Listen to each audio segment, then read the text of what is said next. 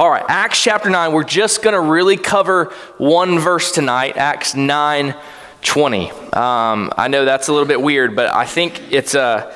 Uh, it's an intriguing thing that happens. And you know what? I really think we're living in a, in a bit of an interesting time in, in history uh, because it seems every day that there are news cycles that are presenting world changing news. You know what I mean? Uh, like, I, I, just always think in those news cycles that people begin to predict, like, the, the impact that this earth shattering, nation altering news is going to bring forth. It is no doubt going to have implications in the future. We're going to look back on this day and see how it changed the world, whether it's news about the president or the media itself or so on and so forth. Everything these days is presenting as world changing nation altering news. And yet, I don't know about you, but there's really a sense of doubt in me that in a hundred years, anyone will ever remember anything that happens in 2019. You ever feel that way? right? Like it's okay. It's, we're, we're going to get over this. Stop presenting it this way. And so I say that because it's not so with dealing with the book of Acts, chapter 9. Because I, I said this last week, and I really believe it, that Saul's conversion literally changed the world. The world is and will continue to be different until Jesus returns because of one man's conversion. Uh, commentators have, have noted that the source, the germ, as they say, of all the changes in Saul that made him eventually Paul, and the source that he would preach and teach and write came in three particular days when he was brought flat on his face before Christ. We saw that last week in Acts chapter 9. That time, remember the story? He arose, he was baptized, and the source of everything Saul was came in those three days where he was blind and he was with the Lord in Damascus, just he and the Lord. Uh, and so, uh, how do we know that? Well, in Acts chapter 9, as I said, he's without sight for three days.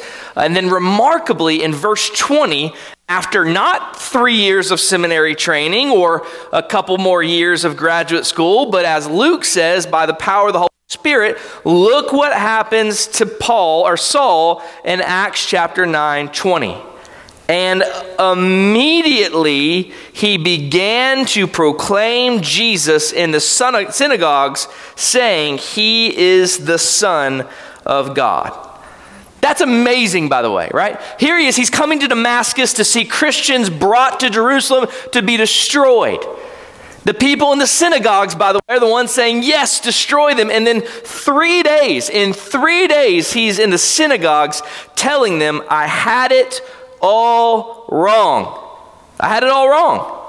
Jesus is the Christ. What happened in those three days? What happened is a window on everything that you read in all of the Pauline epistles and the New Testament. In fact, what happened in those three days is the essence, in my opinion, of New Testament Christianity, the influence that you even see before us today. And what I want to do with you tonight is deal uh, number one, with, with what happened in those three days. Just covering what is it that happened in those three days. Number two, how did that change Saul's views? Because you remember, Saul had what would seem to be a tremendously incombustible material knowledge of the Old Testament, and then something happens. Now, he didn't gain more knowledge, but he looked at everything that happened in the Old Testament in a different way. And so we're going to consider what what happened in those three days and, and what changed in Saul? How was he changed? And then, number three, how did that change drive Saul? How did that drive Saul? We're going to learn about in the rest of the book of Acts. And, and why do we need to look at what drove Saul? Well, because it ought to be the same thing that drives us, right?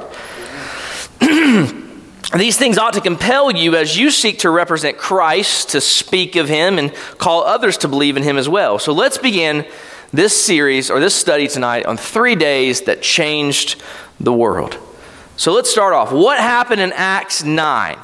Well, we know in the whole story that Saul was stuck in his tracks and immediately God converted him. He says, Saul, why are you persecuting me? And we saw from Paul, uh, Saul, Paul's testimony now in Acts 22 and 26. Get used to that all night. It's going to be Saul, Paul. They're the same person, okay? Whether I say one or the other. Actually, They're not. That's kind of the point, but I'm still going to interchange those names, so get used to it. We saw in Paul's testimony in Acts 22 and Acts 26 that immediately after he's converted and Jesus says, Why are you persecuting me? Saul responds with, Lord, what do you want me to do? That, that, is, that is changing around. He goes from persecuting the Lord to, Lord, what would you have me do? What do you want me to do? And he's converted. We know that happens because he's baptized and then he ministers his three days without sight and either eating or drinking. Now, you, you, get a little window in the text about what happens here. In, in verse 12 of Acts chapter 9, there's a vision. We know that Paul received, Saul received of a man named Ananias coming in, laying hands on him that he might receive his sight.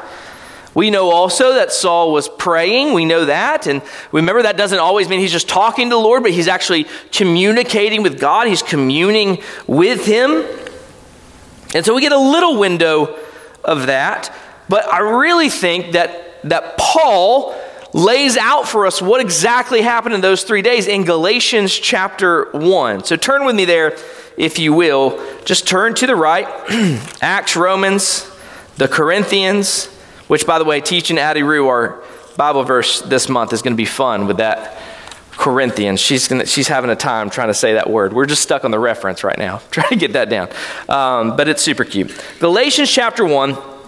And in verses 11 through 17, I think we get a window into what exactly happened with Paul in those three days.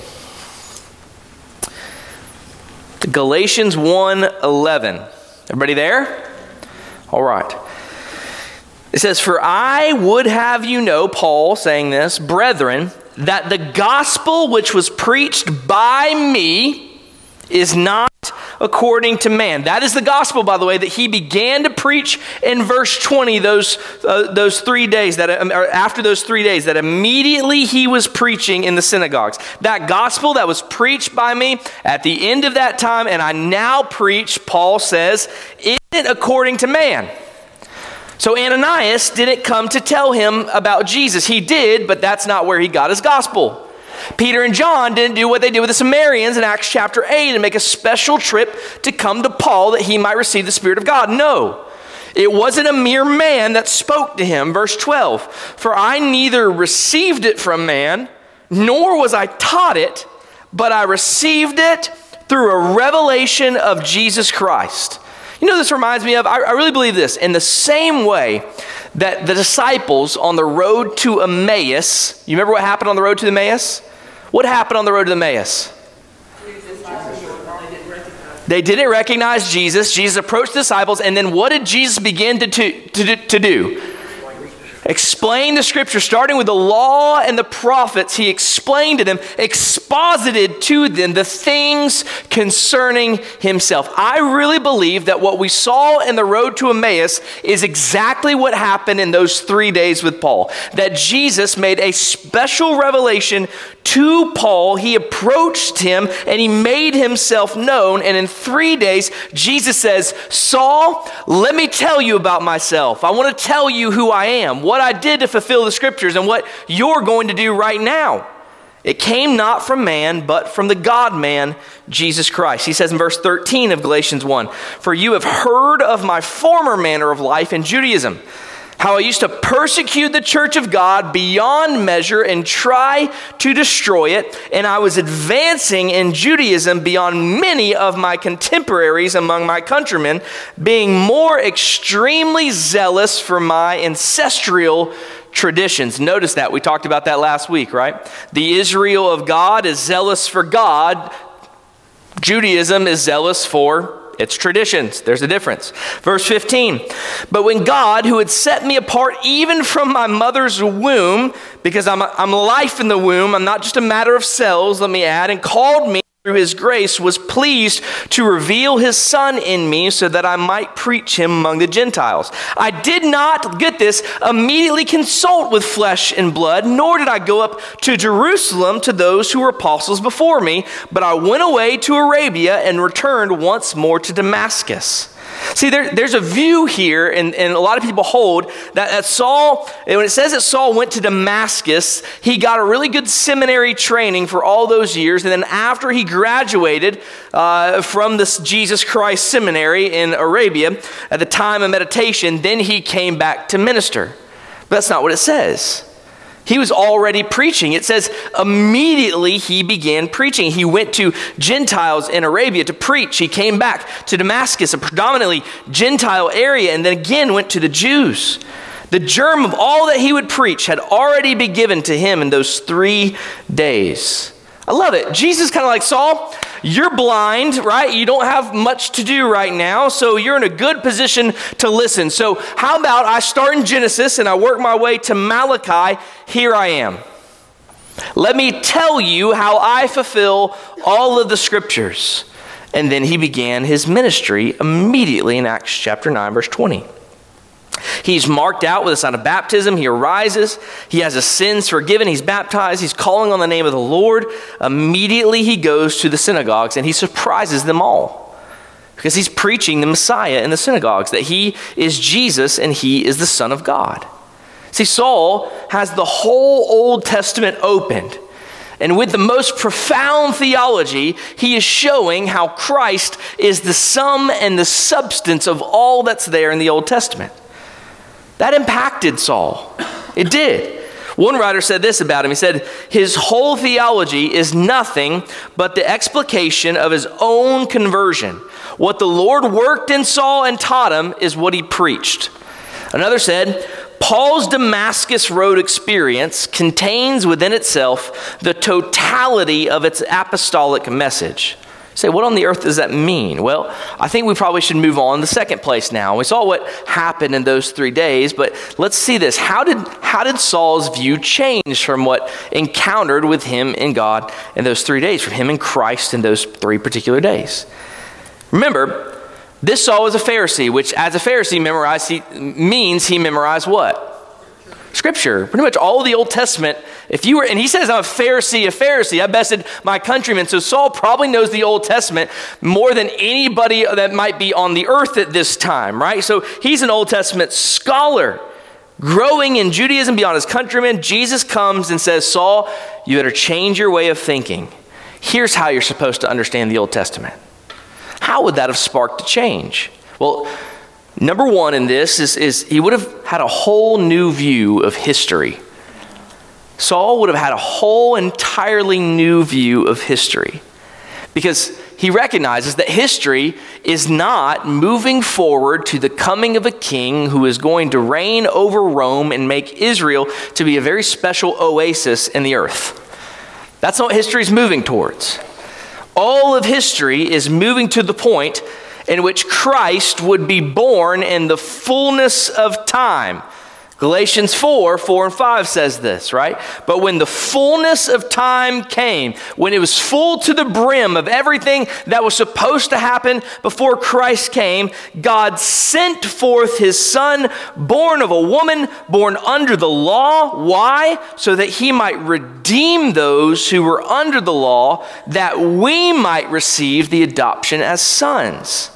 See, history at its center point in the coming of the Lord Jesus Christ in history is just that. That's what's at the center of all of history is Jesus coming to the earth. It's the first thing Paul would have learned. Christ in the Old Testament, there's promise. In the New Testament, there's fulfillment of that promise. So we look at Christ himself. The second thing that would have changed and changed drastically would be his whole view of Christ. Not only would Paul's view of history be changed, his view of Christ would be changed. I grew up in Judaism and have advanced far more than my countrymen. Why did he say that? Because if you're a pure Jew, according to the tradition of the fathers, you are, you are zealous for the temple, remember? You're zealous for the law. And Jesus is the one who said, What about the temple? Destroy this temple, and in three days, I'll raise it back up. And Jesus said, I came not to abolish the law, but to fulfill the law, which in Judaism's eyes is, I didn't hear anything but abolish the law, right? And so they, they saw Jesus in this way.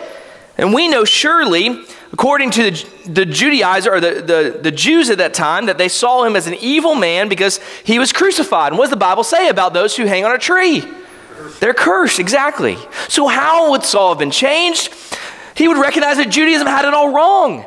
In their zeal, they blew it completely, as Saul was too. Because while Saul may not have been present at the crucifixion of Christ, we don't really know one way or another if he was, he was present at the martyrdom of Stephen. He gave, uh, Stephen gave his testimony to Christ, who, who sought to present to the Jewish leaders the fact that we saw that the temple and Torah can't save you. And Saul consented to his death. But he realizes this now. Oh man, Stephen was right. Can you imagine this? He's encountering the Jesus that Stephen looked up and said, I see Jesus standing at the right hand of God. And Saul is now under the realization that the man at whom they laid their garments at his feet in approval of his stoning to death was right all along. That, that's a change of views, right? To I, I, see, I see blasphemy, and so I want to kill, and to the fact that, okay, this guy that I killed, can you imagine the guilt that's over Saul at this point? This is why he's able to write some of the things he does in Romans about justification and, and, and the declaration of his righteousness not being in his own. I love this. And not only that, but you remember when, when Stephen when Stephen's being martyred, remember what he says?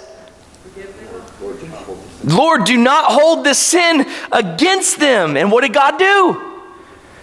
He answered his prayer. And I love that. He said, I'm not going to hold this sin against Saul. It's not going to be against Saul's charge. Instead, I'm going to convert him.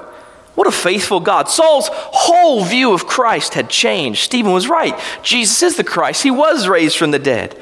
Romans 1 4, who was declared the Son of God with power by the resurrection from the dead, according to the Spirit of holiness, Jesus Christ our Lord. You know who wrote Romans 1 4?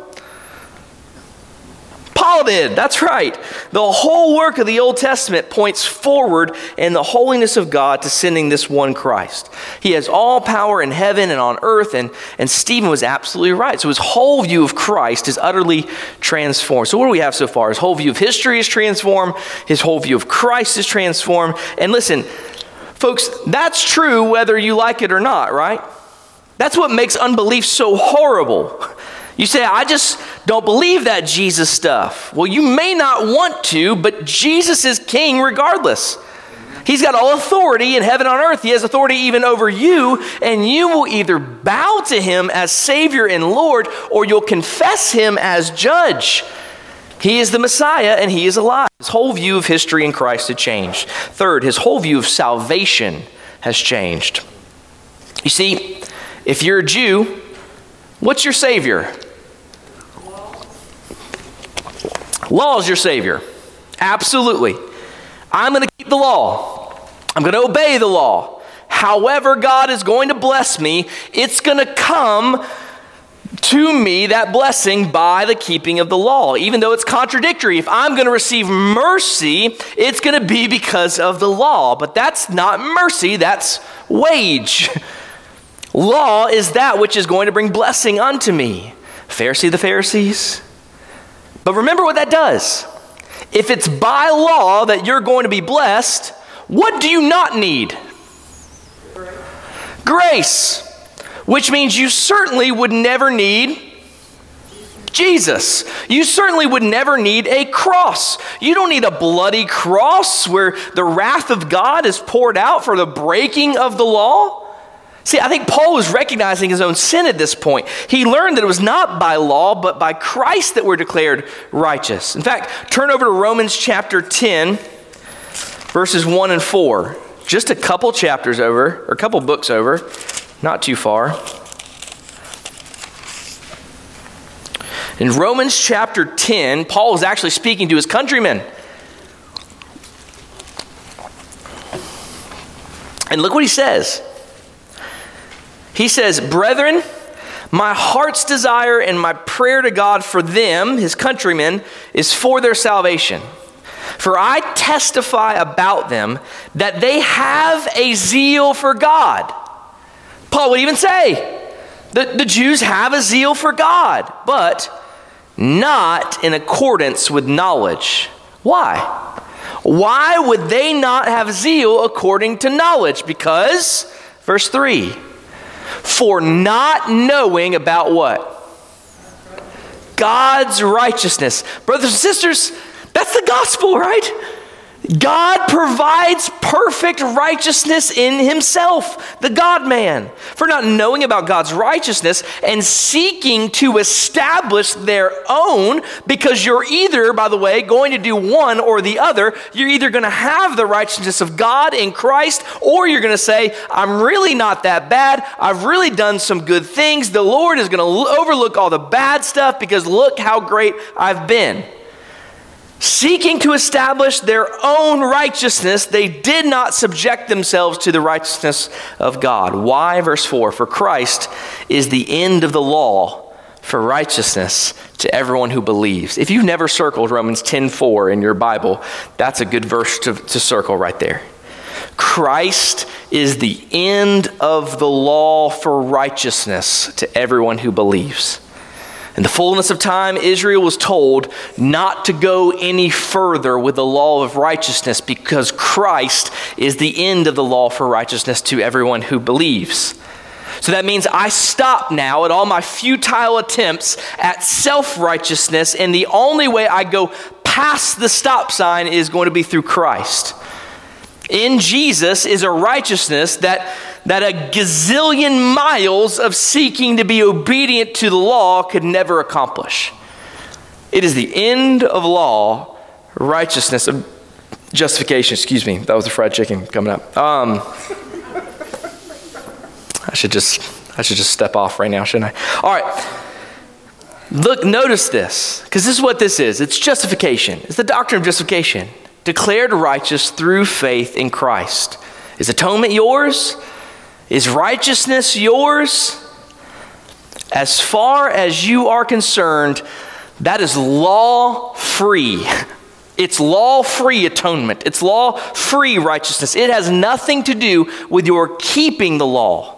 Only as it says here, for everyone who believes Christ is the end of the law for righteousness. It was by faith alone that he was justified. That is what it is to be a believer.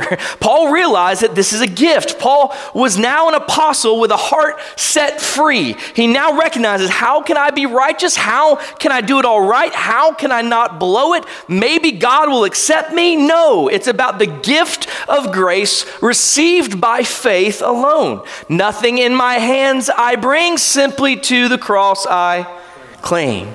Naked come to thee for dress, helpless look to thee for grace. His whole view of salvation has changed. Not only that, let's keep moving forward. His whole view of the church changed. Paul's whole view of the church changed. We know that for a fact, right? Because here he is persecuting the church, and Jesus says, Saul, why are you persecuting me? Because those who follow the Israel of God, those are the true Israel. Those who follow Christ the Messiah. That amazing treatment that Paul understands as he writes in his letters continually about union with Christ to the saints who are in Christ Jesus at dot, dot, dot. The church is in union with Christ. Do you recognize that? You know that, right? If you belong to the church of God, you are in union, you are united with Christ. That's why we are a special people. And, and, and Paul had to understand this. It's not just Jews, it's Gentiles. That God would set him apart and send him to the Gentiles. That's an amazing thing for Saul. Saul, of all people, is the one God will send to the Gentiles. Those, the filthy ones, the unclean. God says, they're part of the church. Completely transformed his view. Saul learned that lesson that the nationalism of the Jew was transformed into the transnationalism for the Christian church. Saul, as well, would have been transformed in what theologians call that big word eschatology. Eschatology. E S C H A T ology. There you go. close enough. But you want to know, you know what that means, right? The study of last time, study of end times, study of the last things. He would have been transformed in this way. Let me tell you how. Because in the Old Testament, you have those prophecies of a kingdom that's going to come, and it's going to bring salvation and blessing. It's going to bring condemnation of the wicked, and it's going to bring in a new heavens and a new earth uh, where, where it's not going to be under the curse, and things like wolves eating lambs is going to happen. There's going to be no such thing as snake bites or any of that. All that's going to be done away with. That's coming in the new heavens and new earth. But in principle, get this, in principle, those blessings of redemption have come into the earth. That's what the New Testament teaches, particularly Paul. Because Paul is going to write in 1 Corinthians 10 and 11, after speaking of our fathers, he says, Now these things happened to them as an example, and they were written for our instruction, upon whom the ends of the ages have come. When, when Jesus came into his ministry and his kingdom, he inaugurated those things of eternity and brought them in as what we've been calling throughout this study previews of coming attractions. You remember that? What do I mean by that? Well, let's just look at an example, okay? Let's think about the idea that there is a real kingdom of God right now. You know that? It exists right now. In fact, look at 2 Timothy uh, chapter 1. A little bit farther to the right, just get to the T's. It's the second to last T. If you hit Titus, you're too far. If you hit 1 Timothy, well, you hopefully should know to go a little bit further. 2 Timothy 1, chapter, chapter 1, verses 8 and 11. Paul says this to Timothy. He says, Therefore, do not be ashamed of the testimony of our Lord or of me, his prisoner, but join with me in suffering for the gospel according to the power of God. Verse 9, who has saved us and called us with a holy calling, not according to our works, but according to his own purpose and grace, which was granted us in Christ Jesus from all eternity. Verse 10, but now has been revealed by what? By the hearing of our Savior Christ Jesus, who abolished death and brought life and immortality to light through the gospel, verse 11, for which I was appointed a preacher and apostle and a teacher. Wait, did you catch that? What did he say was abolished? Death? Death is abolished? How? Well, it's abolished now because when a believer dies, he dies in Christ. Then, when physical death comes, while the body may go into the grave, the spirit goes, as we know, into the presence of the Lord Jesus immediately. And then on that last day, right, when Jesus comes back, the fullness of the meaning of that will come from the resurrection of the dead. The souls and the bodies of the children of God are going to be united together, made perfect, brought into a place where there is no more death. See, it's in principle, it's inaugurated in history and fulfilled in time. That's why we can say today that I have everlasting life. In principle, all the blessings of eternity are in you, those who you believe. That's what makes this, this day so glorious because it's, it's people who are made partakers by faith of the glory to come in principle. So, finally, in the third place, our third question we're going to answer, we looked at the idea of what happened those three days. How did it change Saul? And it changed Saul through history, his view on Christ, his view on the church, his view on salvation, his view on eschatology. Finally, we're going to look at this idea in the third place. As we come to the end, how did that drive and motivate Saul? And I'm going to ask you to turn to the book of Isaiah just real quick these last this last point. Isaiah chapter 40 when you get there in verse 9 remember saul's preaching. He's preaching immediately. And what is saul preaching? His own letters? Hmm. Haven't been written yet. What's he preaching? He's likely doing what what Jesus did on the road to Emmaus and Jesus did in those three days and, and preaching from the Old Testament scriptures all the things concerning Christ. And so consider this uh, Saul's preaching the Old Testament.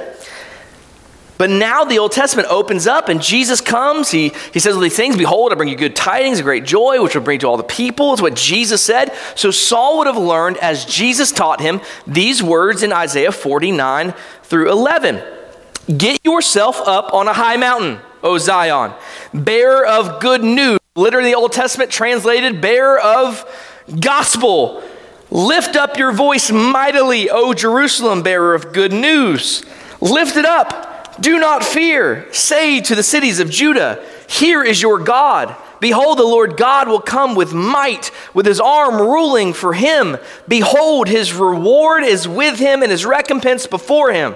How will he rule as this good shepherd, you say? He's going to feed his sheep. That's the church. Look, it says, like a shepherd, he will tend his flock. In his arm, he will gather the lambs and carry them in his bosom. He will gently lead the nursing ewes. Proclaim of this one who rules the shepherd to follow. And how far does this call go? Turn a couple pages over to Isaiah 52. Hopefully, a text you might recognize. I'm out of water. Oh, I got some more here. Isaiah 52, 9 and 10.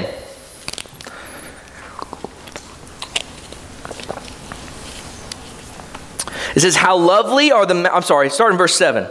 How lovely are the mountains, are the feet of him who brings good news, who announces peace and brings good news of happiness, who announces salvation and says to Zion, Your God reigns. Go down to verse 9. Break forth Shout joyfully together, you waste places of Jerusalem, for the Lord has comforted his people. He has redeemed Jerusalem. The Lord has bared his holy arm in the sight of all the nations, that all the ends of the earth may see the salvation of our God. You know, we talk about this a lot. People think the Great Commission is a New Testament command only. It started in Matthew 28 after. No, it's always been around. This was always the idea that all the nations of the Lord would acknowledge acknowledge him as the one as the savior. It says Saul, now you're going to be the guy who proclaims it to the world. You're going to go and you're going to proclaim peace. And so, what does Saul do? You remember that text in Corinthians? He says he's it's God who sent us forth as ambassadors on behalf of Christ. I'm trying to paraphrase here for time's sake. He says, "We beg you in Christ's stead, be reconciled to God, have peace with God, for he made him who knew no sin to be sin on our behalf, that we might become the righteousness of God in him. Paul, you are going to go to all the nations and say, What you've done in ignorance, God will overlook as you turn to him by faith. He has appointed a man who will one day judge the world, and that one is the Lord Jesus Christ. He calls you to repent, but he's the Savior, he's the Lord. And you know what I love is Paul gets that motivation of God's call in his life. And you know what the entire rest of the book of Acts is about? Saul living out what he learned in those three days. Saul taking the call of God to be a, a gospel bearer to the Gentiles and going and doing just that. And in that, they literally changed the world. Friends, you get the, the, the, importance of this. We would not be here had Saul not been converted and gone to the Gentile nations with the gospel. We would not be here. They literally changed the world. And so I want to ask you because this, this conversion is not just for Saul. It's special in time as one conversion, but it's something that all of us encounter. We all should have, have borne, witness of what the, the testimony of Scripture say. We all should have had our views changed by the gospel, and we all received this call to now bring it for the nation. So let me ask have you been changed in that way? How has your time with the Lord changed you? I think of the hymn of Charles Wesley, describe that experience that Saul must have had in those days better than I could ever describe it. Long my imprisoned spirit lay, fast bound in sin and nature's night. Thine eye diffused a quickening ray. I woke, the dungeon flamed with light. My chains fell off, my heart was free. I rose, went forth, and followed thee. No condemnation now I dread. Jesus and all in him is mine. Alive in him, my living head, and clothed in righteousness divine. Bold I approach the eternal throne and claim the crown through Christ my own. Amazing love, how can it be that thou, my God, should die for me? Has it changed you in that way? Have you embraced the freedom in knowing Christ, been motivated to, to go all to the world for Jesus' sake? I pray that you have. Pray that you have. Any questions about anything we've gone over in the text tonight? Lots of stuff tonight. Any questions at all? None? It's hard to have a lot of questions on one verse, huh? I'm thankful that Saul was obedient too. We always get in those questions too. You ever get this? Like, okay, what happens if Saul wasn't obedient, right? The what ifs of the scripture, it's, it's just a dead end. Don't do those things, all right? I'm sorry I even brought it up uh, it, because it didn't. it's like Elijah when Elijah says, you know, I, I alone am here, I'm the one that's been faithful, and and then God's like, I've kept up all these other people. yeah. It's not about you. Right, right, absolutely. And I love how Saul knew that. Like Paul, Apostle Paul knows that he was, he was nothing, that God brought him humility. Because you imagine those three, those three days, the, the amount of humility that had to be experienced by Saul. I mean, uh, just bear with me. Who likes being told they're wrong about their views? You can be honest. Anybody? No. And so think about this. You've devoted your life to all of these views about salvation, church, Christ, all of these things history, purpose, eschatology, and they're all changed in three days. And I mean, not just, not just altered, but like, no, all those things that you thought were wrong and dumb, and these are the good things that are right, changed. That, that would require some humility, wouldn't it? Saul had to encounter all this, and that's what the gospel brings. And I think that's important for us to remember as we think about our own lives and our own salvation that the gospel brings the humility of change. When, when you're, so let me ask you this when you're addressed by the Word of God and maybe some views you've held to that are unbiblical, what is your natural response? Humility that leads to change? Or this is the way I've always believed. This is what it's been. I won't move. Because what did Paul say?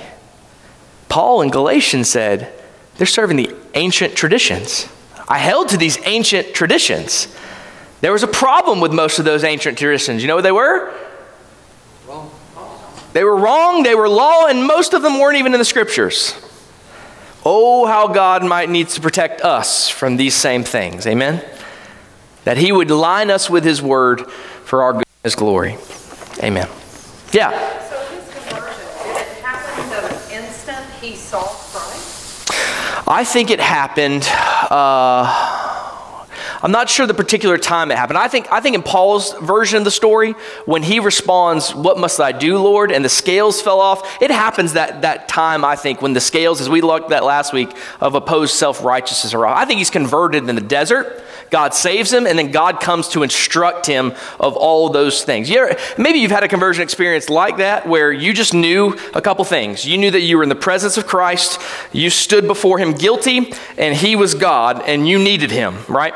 You needed him for, for everything. And then after that, when somebody walks through and says, here's what the gospel is, here's how it is corrected, your views are need to be corrected, here's how we instruct these things, discipleship, so on, afterwards. I think Paul was converted in the desert, uh, but but I think a lot of times we always do look at conversion at one particular instance. And, and, remember, God's outside of time. He converts somebody. This is why we use the language from before they their mother's womb until God saves them as a whole, and He works in time. And so he, he was converted, and that's what's important, you know. So I think sometimes we get caught up on instances, moments, right? As opposed to saying that, okay, has God saved you? Yes. Well, then God saved you. Amen. Yeah. All right, let's pray together, guys, and we'll, we'll get back to it next week. Father, we thank you for your word and your, your goodness, and Lord, how you worked in history. Lord, how you consistently reveal to us uh, your goodness and grace through your word. So, Lord, we thank you for the little bit of insight you give us those three days uh, the Apostle Paul's life where you have called him and set him apart and sent him to the Gentile world. And Lord, we can look at that and just say, well, yeah, that was just, that was just for the Apostle Saul. I'm, I'm, not, I'm not supposed to really share the gospel in that way. And yet, Lord, I think you're giving us an example of somebody who's not divine in any way. Lord, that is just a man who is sinful and who was saved by the grace of God. And yet, somebody who lit up the world with the gospel of grace. Father, forgive us for thinking you're not powerful enough to do that in us. And help us and encourage us that we might be a light to all the nations and all the world's sake. That the gospel of grace might go forth, sinners might be redeemed and saved unto your glory. Lord, help us this way as we think about this this week, as we encounter this in our day to day lives. Strengthen and encourage us through your word, we pray. In Jesus' name. Amen.